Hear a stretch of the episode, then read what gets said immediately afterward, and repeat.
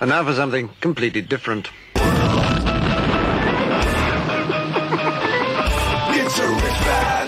Forget everything you've been told by others before. Get ready for the real deal, the full story, real talk about money, markets, life. Now, it's The Real Investment Show with Lance Roberts, presented by RIA Advisors.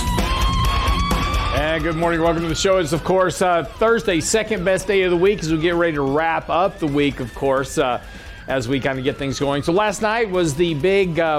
big speech by President Biden talking about, hey, America's back, and really kind of laying out this idea of a blue-collar vision of America, right? And I find that interesting because the one thing that really kind of Americans don't want is blue-collar labor. And that's easy to see if you take a look at manufacturing indexes. Now, this has been one of the ongoing problems really since Obama took office back in 2009. Has been a lack of an ability, and we've talked about this for years, is that manufacturers have a very, very hard time hiring people to come work in manufacturing blue-collar type jobs. And the reason is because, A, we've kind of, villainized this idea of blue-collar labor, being a plumber, an electrician, a construction worker. Those used to be very honorable jobs back in the 60s and the 70s, and there was absolutely nothing wrong with that. If you said, hey, I'm a plumber, everybody's like, hey, that's a great job. And, today we say, God's a plumber, man. I don't want my daughter dating a plumber. So, we need doctors and lawyers and those type of things. So it's an interesting idea, kind of a throwback to an old America that really isn't what Americans want anymore. So, this idea of more unionization, et cetera. Just recently, Amazon tried to, there was a warehouse in, I think, Georgia, that was trying to unionize under Amazon, and that process failed. So again, it's kind of an interesting idea is that, we're kind of throwing out this blue collar vision of putting people back to work in these type of blue collar jobs, et cetera. But at the same time, we're going to supply tremendously more incentive not to work. And this brings up an interesting point, right? Because one thing that Biden talked about last night was getting the $15 hour minimum wage passed. The one group of people that are most victimized by a $15 hour minimum wage are those that are actually in the bottom earning income tier. And the reason is because, because one of the reasons is that once you raise wages to $15 an hour and mandate that, now all of a sudden you're going to start requiring people with higher degrees of education, et cetera, to fill those jobs. So the people that wind up losing out on those jobs are the very people that you're trying to help with a $15 hour minimum wage. I've got an article coming out on this here just recently in the next couple of weeks. But the other side of this is that when you start raising minimum wages, you raise the cost of labor across the board, which pushes companies that are trying to protect profit margins more into automation, more into streamlining operations, increases in productivity, which actually winds up hurting those very people again that you're trying to help. As we talked about before, your minimum wage is zero. You bring to the table what your talents and skills and work ethic are, and that's what determines your minimum wage ultimately. So this idea of creating a minimum wage, it sounds great in theory. It has a lot of negative throwbacks when you try to apply that across the entire country. Plus, there's a lot of companies that are already paying well in excess of minimum wage. In fact, if you take a look at the recent manufacturing reports that just came out, if you read the comments of the manufacturers in these manufacturing reports, they say, hey, we pay $14, $15, $16 an hour. We can't get anybody to come take our jobs because they're getting $400 extra a week to sit at home.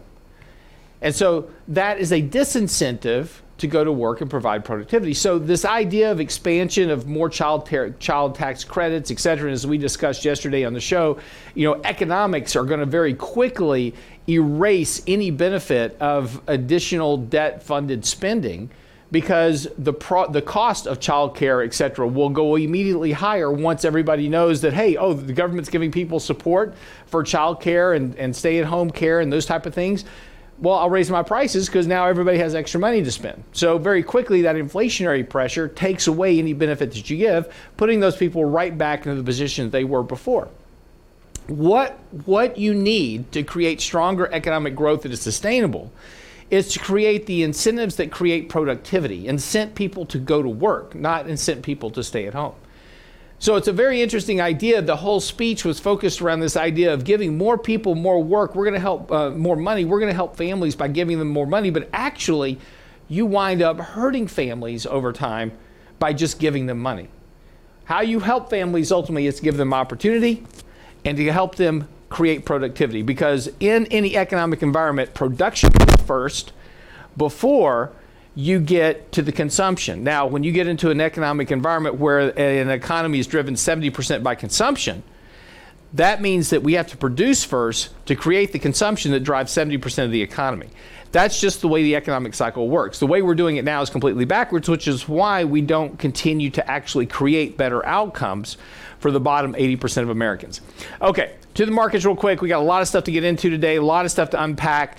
Michael Lebowitz joining me this morning. We'll get into the Fed as well, the Fed making their announcement yesterday. No real big surprise yesterday, but we'll talk about what the Fed didn't say, and more importantly, how Jerome Powell kind of fumbled a lot of the questions yesterday that were asked. So we'll get into that. But very quickly with the markets, we're going to have, we talked to you yesterday, we said, hey, this market's been just consolidating here over the last, couple of weeks. And that our money flow buy signal was flattening out here with money flows positive. Now, that as we've been saying, that suggests there's really not a lot of downside here to the market. That's really been the case. The market's just gone nowhere for about 3 days now. Now, after last night's earnings from Apple and Facebook, of course, those had some really big numbers. Those looked really good. Those stocks are going to be opening up this morning. Since those are two of the major players kind of on the market cap weighted basis of the S&P, that's going to push the whole S&P up and the NASDAQ up this morning. But that's going to flip this money flow indicator back to a buy. So we're going to break out to a new high today. That's going to flip this indicator back to a buy. That suggests that probably we've got 2 to 3 weeks of potential upside here. So right here around 4190 on the S&P, somewhere around this range, we're likely going to kind of get a push up to maybe 4250, maybe 4300. Tom Lee over at Fundstrat says 4400 by June. That may be a little bit high here. I don't think there's that much upside here to the markets just because of a variety of fundamental and economic reasons. And we're getting through the majority of the earnings season next week. So I don't know if there's a tremendous amount of upside here, but there is certainly some upside here on this kind of breakout, maybe another 1% to 2%. Again, is it something you want to try to buy heavily into on this signal? This is not a great buy signal here. It's coming from at a higher level than normally it's low, so it's turning up early. And it's also kind of late and as we've talked about in the weekly buy signal is getting fairly extended as well. So again, probably not a real strong buy signal here, but there is definitely some upside and really no reason to get overly concerned or overly worried about the markets where they are currently. So keep a watch on that and we'll keep you up to date on it, and read this weekend's newsletter. We'll get more into that this weekend. Realinvestmentadvice.com. Sign up for the newsletter there by clicking the newsletter link. Stick around. Be right back with Michael Lebowitz. Don't go away.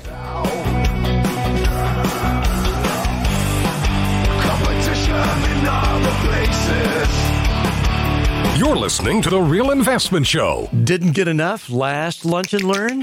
We're serving up a second helping at our next free virtual lunch and learn with Medicare on the menu. Thursday, May 6th at noon, we'll sink our teeth into the alphabet soup of Medicare, parts A, B, and D, understanding sign-up periods, benefits, and how to avoid costly permanent late enrollment penalties. It's a second helping edition of our lunch and learn on Medicare, Thursday, May 6th. Register now at realinvestmentadvice.com.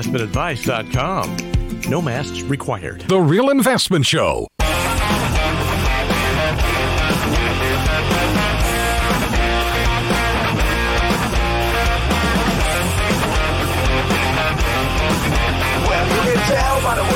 And welcome back to Show's Corner 617. Michael Lebowitz joining me this morning. We're being socially distant because of the whole COVID, requirements. This was a meeting this morning. So I thought it was kind of funny last night. If you watched the Joe Biden's speech, and if you looked at the gallery, there was only a couple hundred people in the gallery, and this was intentionally done for COVID reasons. My question though is that every congressman and senator, justice, etc., have all been vaccinated. So why are we still doing social distancing? It's for show. I guess so. I was like, what's the point of the vaccine? I love the whole CDC thing, right? The other day it just says, hey, if you've gotten vaccinated, you can go outside with a mask. Hey, guess what? Everybody's been doing that already. But I'm not sure what's the point of the vaccine if you can't get with other people. I don't get it. I'm so confused. Anyway, hi, Mike. Good morning. Hey, good morning. Good morning. So a couple of things to get into this morning. You and I were kind of talking about this a bit yesterday. The Federal Reserve had their two-day meeting yesterday. No real surprise really coming out of the meeting. I mean, really expect them to say anything. The only kind of thing that maybe everybody was looking for is maybe some hint that they may start, talking about or at least launching some trial balloons about potentially tapering, but not even really that. They did make the comment that the economy was strong, but employment, still not back to full employment yet. What does that mean?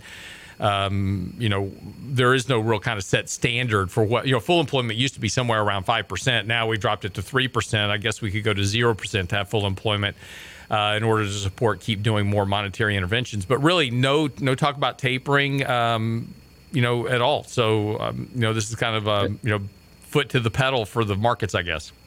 Right. I mean, it went exactly as script, but not just us, as we expected it, but I think everyone expected nothing, a nothing burger. The Fed statement changed a few words, as we thought that they would, basically they use the same statement from every 6 weeks, and then they revise it. That's why I'm wearing my favorite shirt from Brent, Fed Grammar Matters, because we're really watching grammar and how they use their words. And basically what they did was they said the economic recovery is progressing nicely, which has been obvious. Mm-hmm. And that was the extent of what the statement said. Powell did not hint at all about tapering again, and he was asked the question, are you even thinking about tapering? And he couldn't have said it more bluntly. He said no. Right. That said, I think this meeting could be the watershed meeting, mm-hmm. because I don't think that is necessarily the way that all the Fed members feel. Powell gets to drive the Fed statement, and he does the press conference afterwards. Mm-hmm. So a lot of what we hear officially from the Fed is what Powell wants to be out there. Right. But starting on today or tomorrow, the Fed gets out of their blackout period. They're going to speak their mind. Mm-hmm. And we've already seen inklings of some of the Fed speakers talking about taper. And I think we're going to get a lot more of that in speeches over the coming weeks. And there's another pressing issue that's happened since the last meeting, and that's food prices. If you look at the agricultural prices on the commodity exchanges, some of them are up 20-25%, like corn, oats, wheat. Mm-hmm. Those are key products that go into things we buy every day. And one of the things the Fed has been vocal about, and some Fed members have been very vocal about, Neil Kashkari's one, is the plight of the poor and how the poor have suffered a lot more than the rich during this crisis. Not surprising when the Fed does what they do. They do everything to help the rich and hurt the poor. Inflation is not good for the poor. Booming stock prices is great for the rich. That's the Fed's MO. But maybe they have a little guilt. Who knows what's going on there? But they are going to start seeing food prices ratcheting up highly. And when that's 25-35% of what poor people spend, mm-hmm. of their income, it's going to become a bigger and bigger problem. So I think we're going to see Fed speakers over the coming days, weeks, and then at the Fed minutes. The Fed minutes from the meeting will come out, I think it's May 19th. Mm-hmm. That's when we'll get the full quotes of what people actually said at the meeting. So I think this idea of taper is now sort of on the table. It will not happen until Powell's okay with it. But trial balloon, there's going to be a lot of trial balloons coming to the forefront in the next few weeks. And let's also remember that when the Fed is making a public statement, particularly during a presser following a Fed meeting, what Jerome Powell says then, are you thinking about potentially thinking about tapering? No. that's not necessarily a true answer either. He's saying what is also necessary to keep the asset market supported and right. keep things kind of stable, right? It's the stability of instability, which is a big issue for the Fed. And we've written articles on this before, is that what the Fed depends upon more than anything else is that nobody pushes the big red button, right? So, right. They depend on markets continuing to function normally and not doing anything abnormal. In other words, nobody pushes the big red button on the markets, because that undermines everything they're doing. So if he came out and said, "Yeah, we're thinking about tapering," maybe it's immediately as soon as those words come out of his mouth, even if he was going to say after that in 5 years, the markets would already sell off, because it right. was, the market, everybody's keyed so quickly now to every little single word that comes out. They've got to be very careful what they said. Now, but that brings us up to a point. Though during the actual presser, he was asked a couple of questions, about what they're doing and, concerns about market valuations, et cetera. And he kind of really fumbled those answers to a great degree. Yeah, there were two questions at the very end. I thought one of them was brilliant. The guy earlier, Powell had talked about house prices and how they're up a lot since before the crisis. Right. Right. They've done really well, and we all know this, right? And he said it's due to a lack of supply, low interest rates are helping, and certainly the economic recovery. But he basically said, he didn't say they're in a bubble, but he said that they are higher, and he thought they were more sustainable now than 2007, 2008. So the question was, well, if the housing market doesn't need help, and in fact it's doing very well, why are you still buying mortgage-backed securities? So remember, the Fed buys $80 billion of U.S. treasuries and $40 billion U.S. mortgages from Fannie, Freddie, Ginnie mm-hmm. every month. And he completely stumbled the answer. He goes, well, they're not really mortgages. They're part of the Treasury system and the internal financing. And he was kind of going around in circles, and it didn't make sense. He right. could have said, what they could be doing is buying all treasuries and not mortgages, right. or actually tapering. Right. If a sector doesn't need help, why are you helping it? And they're what they're doing again is they're pricing both the millennials and the poor people out of the housing market. Right. That's what's happened with lower mortgage rates thanks to the Fed. Mm-hmm. And, the Fed kind of has these two hats on. One hat says we got to worry about financial stability in the economy. And one recent hat is that we care a lot about the poor people. But everything they do is not for the poor people. It's for the, it mm-hmm. benefits the wealthy. And they don't seem to understand the juxtaposition of what they're doing versus what they want to do. And to be honest, I'm not sure what they want to do they can do. They don't have the power, right? That's more on the fiscal side if you want. But they continue to insist that, by their actions, that markets are all that matter to them. Right. That low yields and high stock prices are what's going to get us through COVID.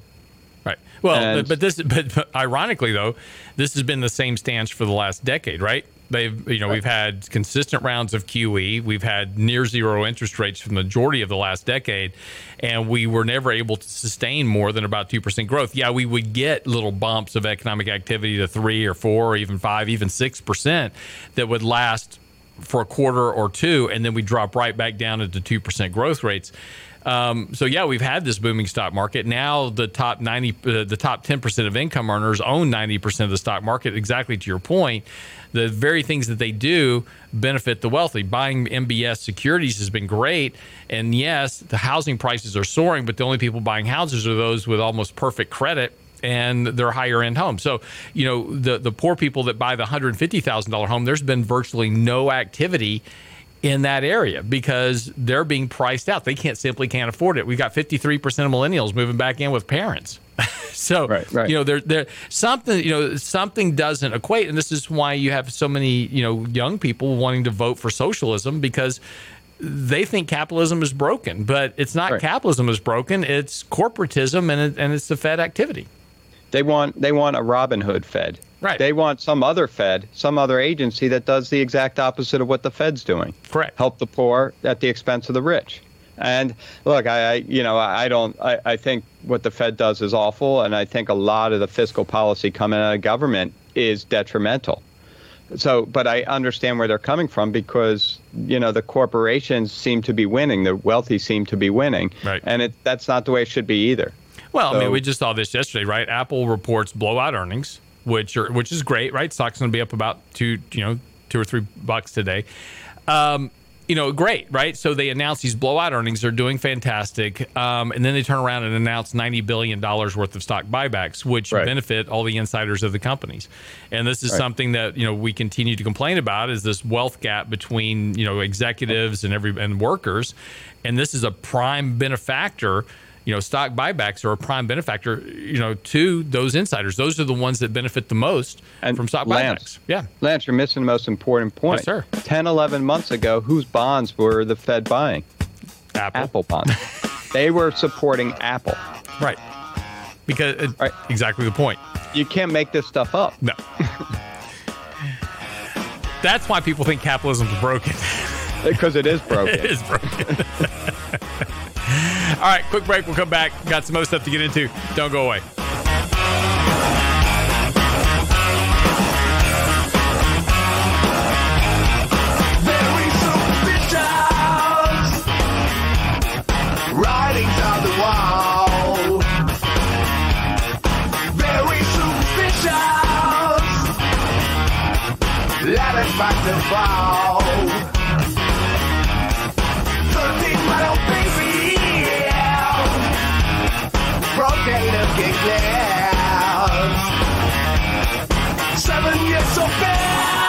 Listen anyplace, anytime at realinvestmentadvice.com. Didn't get enough last lunch and learn? We're serving up a second helping at our next free virtual lunch and learn with Medicare on the menu. Thursday, May 6th at noon, we'll sink our teeth into the alphabet soup of Medicare, parts A, B, and D. Understanding sign-up periods, benefits, and how to avoid costly permanent late enrollment penalties. It's a second helping edition of our lunch and learn on Medicare, Thursday, May 6th. Register now at realinvestmentadvice.com. No masks required. You're listening to The Real Investment Show.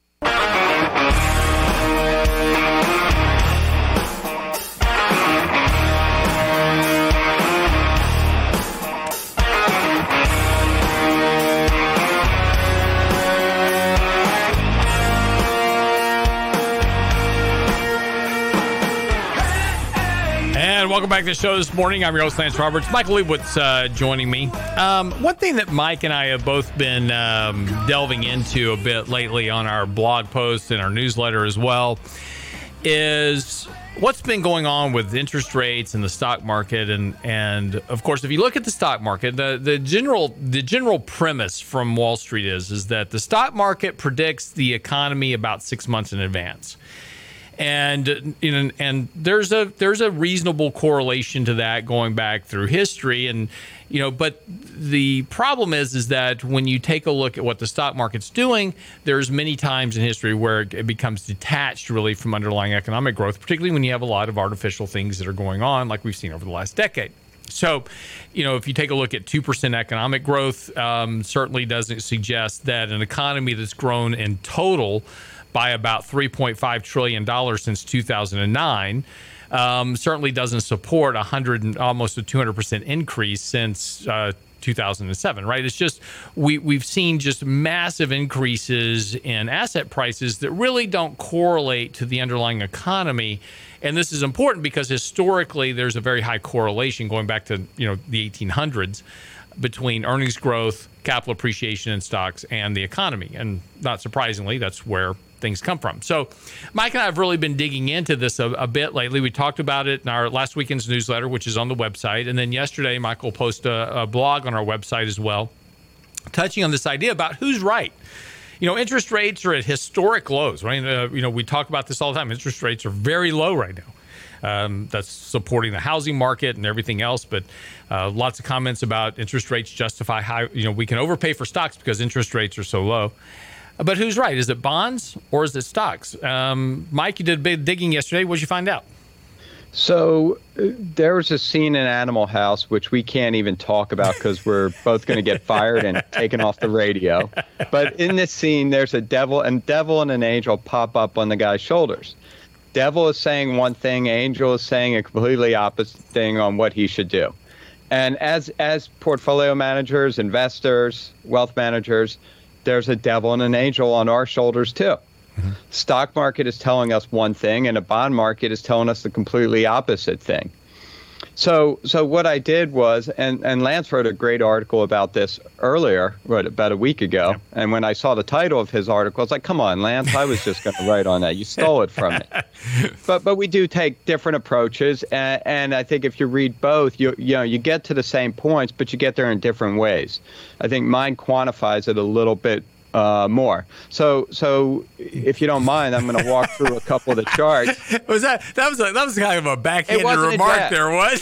No, not at all. Mine was just a little more. Mine's just better. Mine was better. I'll give you that, Lance. No, it used a little bit more math. I'm teasing you. Just it's all good. So yeah, a little more quantitative, less qualitative. There you go. Okay. But both I think are. To understand what we're talking about, I think definitely read both of them because they both get to the point in different ways. And I think it's a very important point because these markets are polar opposite of each other. Mm-hmm. So if you don't mind, I'm going to share a couple of graphs to kind of walk you through some of the analysis and what it portends. And this is important too. And also, just by the way, on Friday, just because Michael wrote his article, I had to one-up him. I've got another article coming out on Friday that goes even more into this.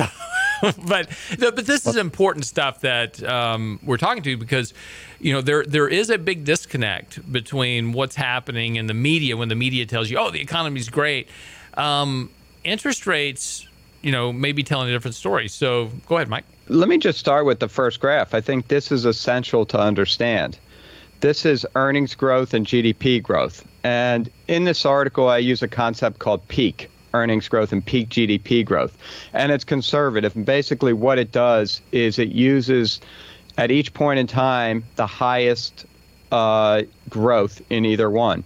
So if we're looking at earnings, right now we're looking at earnings from Q4 2019. Those were the best earnings. Mm-hmm. So it kind of smooths out the numbers. It gets rid of the anomalies like recessions, and you get a better feel for the trend.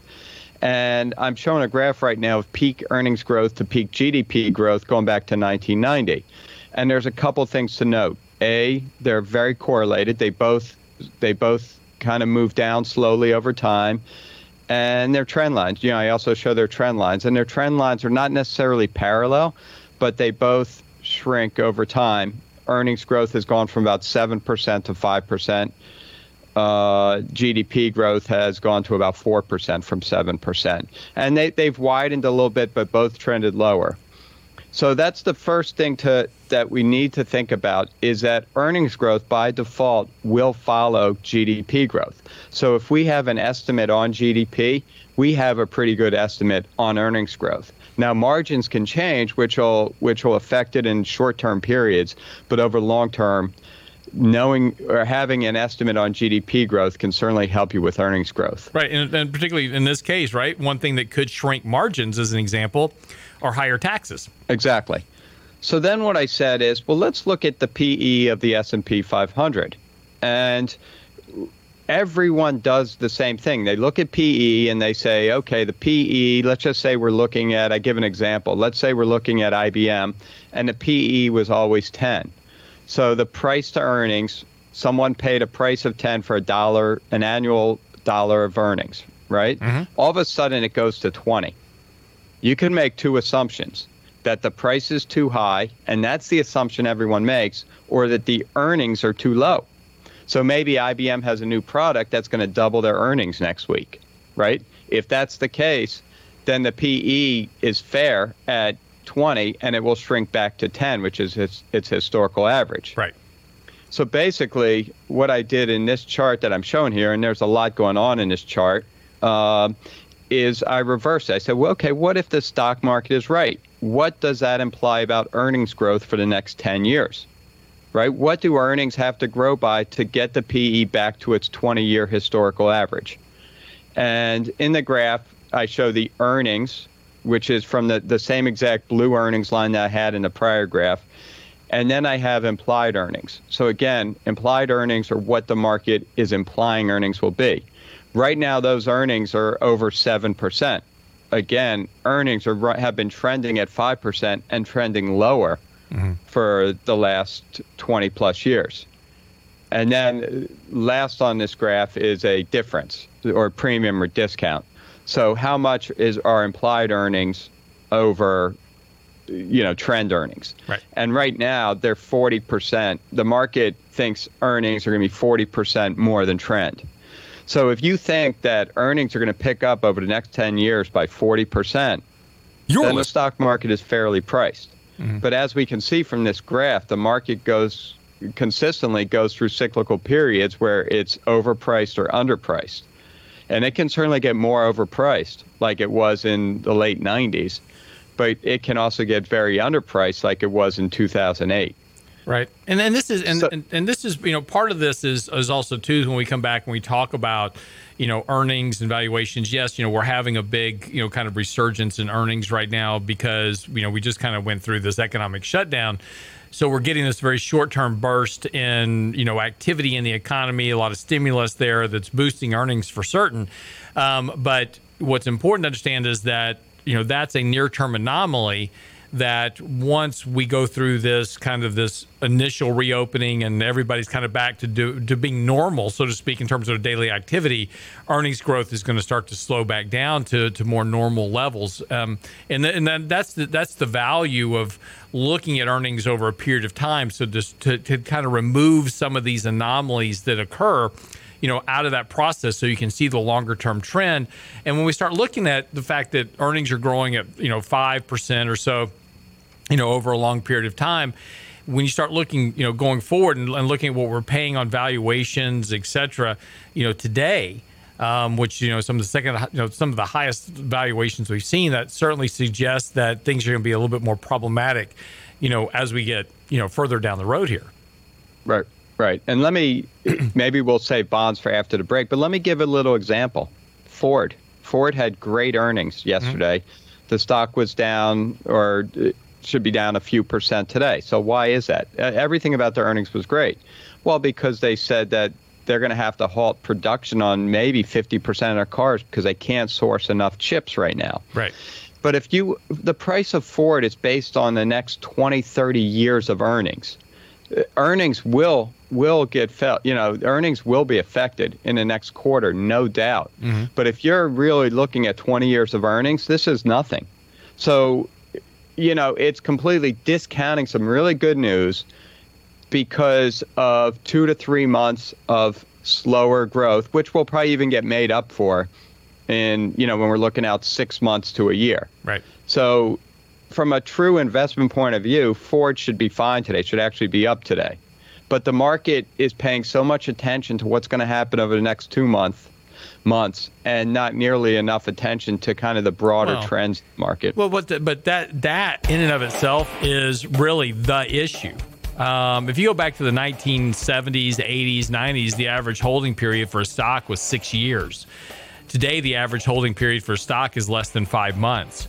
So really, you know, one thing we've done out of all of this is, you know, the move to decimalization, the move to online trading, the move to free commissions, all this has led to a market environment where really we don't invest longer term. What we do is we're speculating on short-term moves in markets and, you know, have forgotten the whole purpose of long-term investing. We'll come back after the break. We'll pick up on what interest rates are telling us specifically about the outcome of markets and the economy over the next couple of years. Be right back after the break with Michael Lebowitz.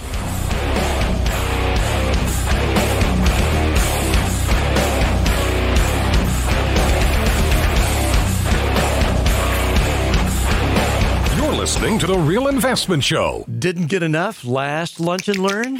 We're serving up a second helping at our next free virtual Lunch and Learn with Medicare on the menu. Thursday, May 6th at noon, we'll sink our teeth into the alphabet soup of Medicare, parts A, B, and D, understanding sign-up periods, benefits, and how to avoid costly permanent late enrollment penalties. It's a second helping edition of our Lunch and Learn on Medicare, Thursday, May 6th. Register now at realinvestmentadvice.com. No masks required. The Real Investment Show.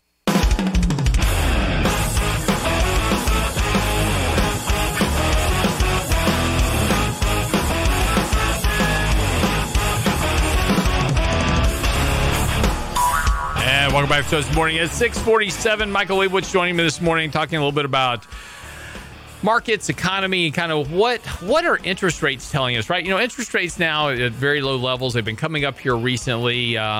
People are convinced that, you know, we're going to have surging interest rates. And what's interesting is that, yes, interest rates have come up, but they're currently around, you know, 1.7, 1.8%. Yet the stock market's predicting 6 and 7% economic growth this year. So really kind of who's right, you know, historically speaking, Mike? Right. And let me just backtrack for 1 second on equities to make sure I got the point across. That equities think that earnings growth will be 2% higher from the peak levels of 2019. I'm not going from the lows of 2020. Mm-hmm. Remember, I use that concept of peak earnings. Right. So it's a very conservative measure. And we're talking about growing an extra 2% a year from a level that we're not even at yet. So it's potentially even a little bit more than that. So we've told you what the angel thinks. Let's tell you what the devil thinks. And the devil, as they say, is in the details. But so, and of course, and in this case, the angel being in stocks, and of course, bonds being the devil. That's the you know, because again, everybody kind of hates bonds, right? Right. And in the article, we have a graph of. It shows the 10-year yield versus the 10-year average GDP growth rate. And it's remarkable how well correlated they are. It's, for all you statistics geeks, it's got an R squared of 0.87. It means it's very significant, the correlation. So, you know, we can simply look at the 10-year yield right now at 165-ish, mm-hmm. call 1.75.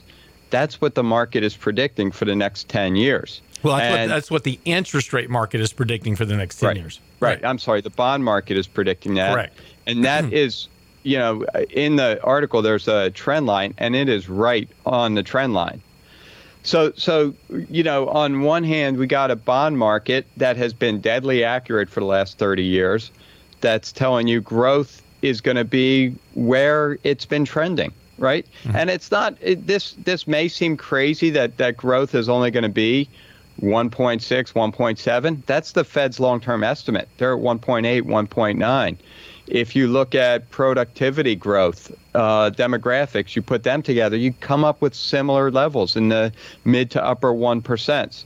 So, you know, we have these very competing views of what's going to happen over the next 10 years, and I think the markets are clouded by what's going on today. Ford is a great example. The market is so focused on the fact that they can't produce as many cars as they want over the next 2 months and losing sight of the big, broad macro trends. Right. And I think this is important because, and this is after I read your article and to the point you're making here is why I wrote an article for Friday to really kind of follow up on this, which is to talk about why historically the bond market is such a better predictor of the economy and what's going to happen over time versus the stock market. And the reason is really not that surprising. If I'm a lender, and this is where we tend to forget, you know, we say, oh, I'm an investor, right? So I bought bonds. I'm investing in the bond market. You're not investing in the bond market. You're loaning money. And that's what a bond is. You're loaning money to a company. You're loaning money to Apple. You're loaning money to IBM. You're loaning money to ExxonMobil. You're loaning money to the U.S. government if you're buying a treasury.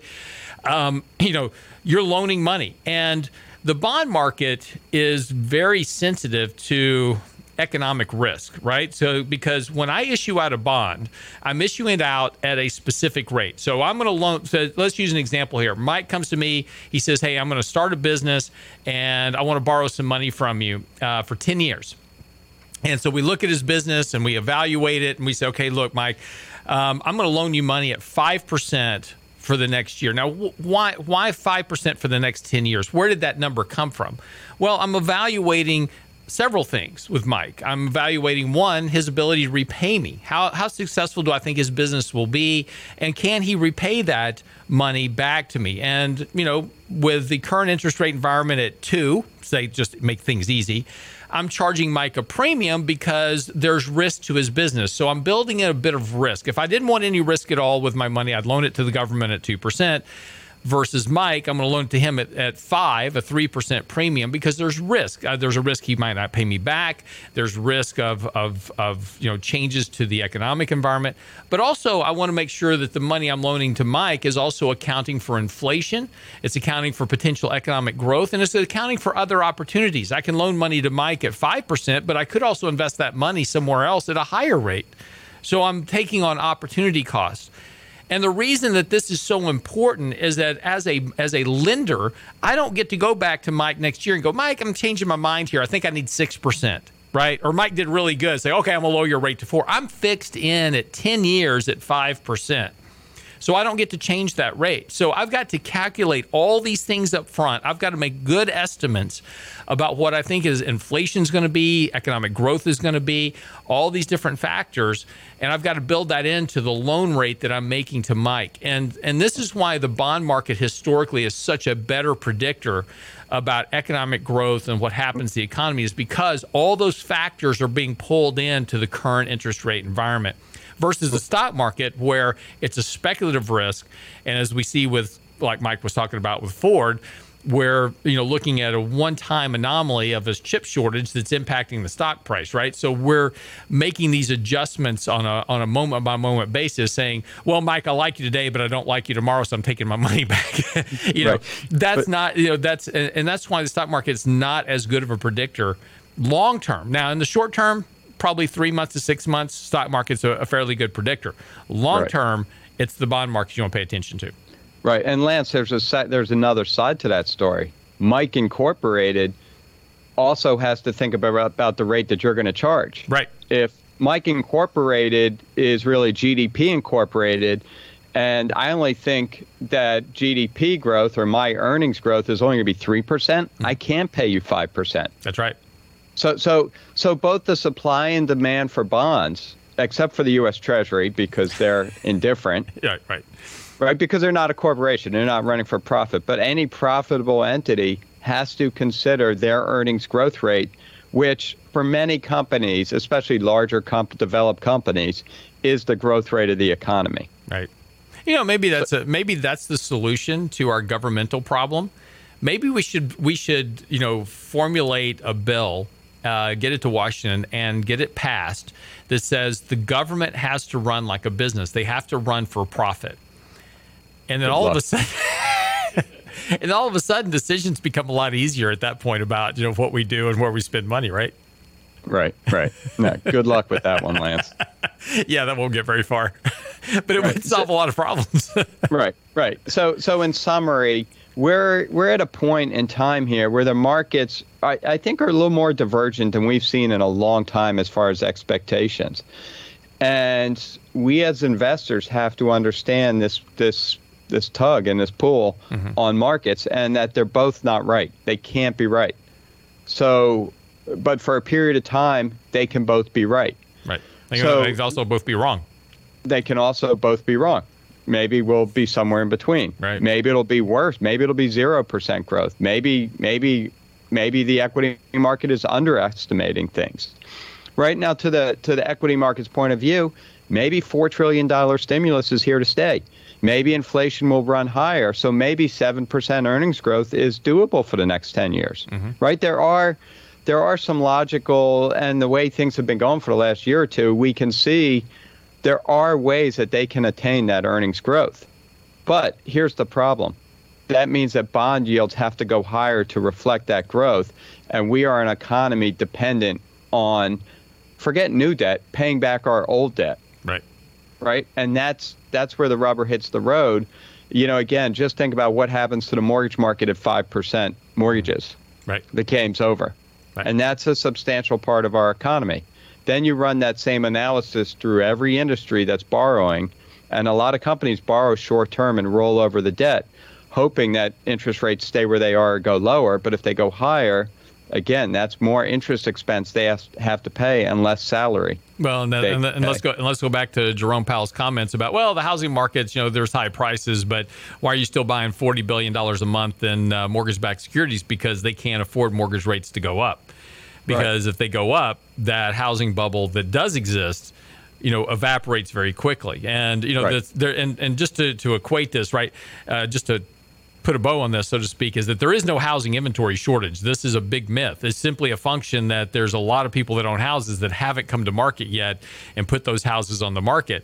At some point, if they start to see housing prices fall, like, and Mike and I have talked about this previously, we both own houses, and right now we don't really have an incentive to sell. But if we even have an inkling that our houses are way overpriced, and we start to see the interest rates come up and the number of sales begin to tailor off, we're going to have a real hard think about, maybe I better put this house up for sale now, because it might be a long time before I get this house priced back again.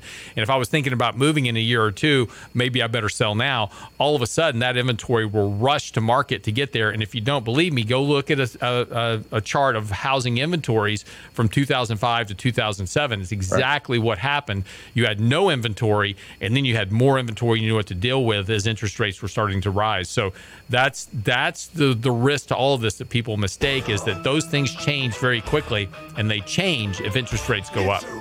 And keep in mind, there's a lot of boomers out there that are still in the houses they raised their kids in there, and the kids have flown the coop, and they don't need it. Except for the 53% that have their kids living back at home again, of course. Right. My doors get locked once the last one leaves the house. Yeah, there is no coming back. All right. Thanks, Mike. Appreciate your time today. All right. That wraps up the show. Get by the website. Michael's article on the website now. You can actually go through the whole analysis with him on the website at realinvestmentadvice.com. Also, of course, while you're there, click on the link for the latest newsletter. And, of course, you can see our live stream of the show every day at our YouTube channel. All those right there on the website. Can't miss them, right there in front of you. Simply go to realinvestmentadvice.com. Have a great day. We'll see you tomorrow.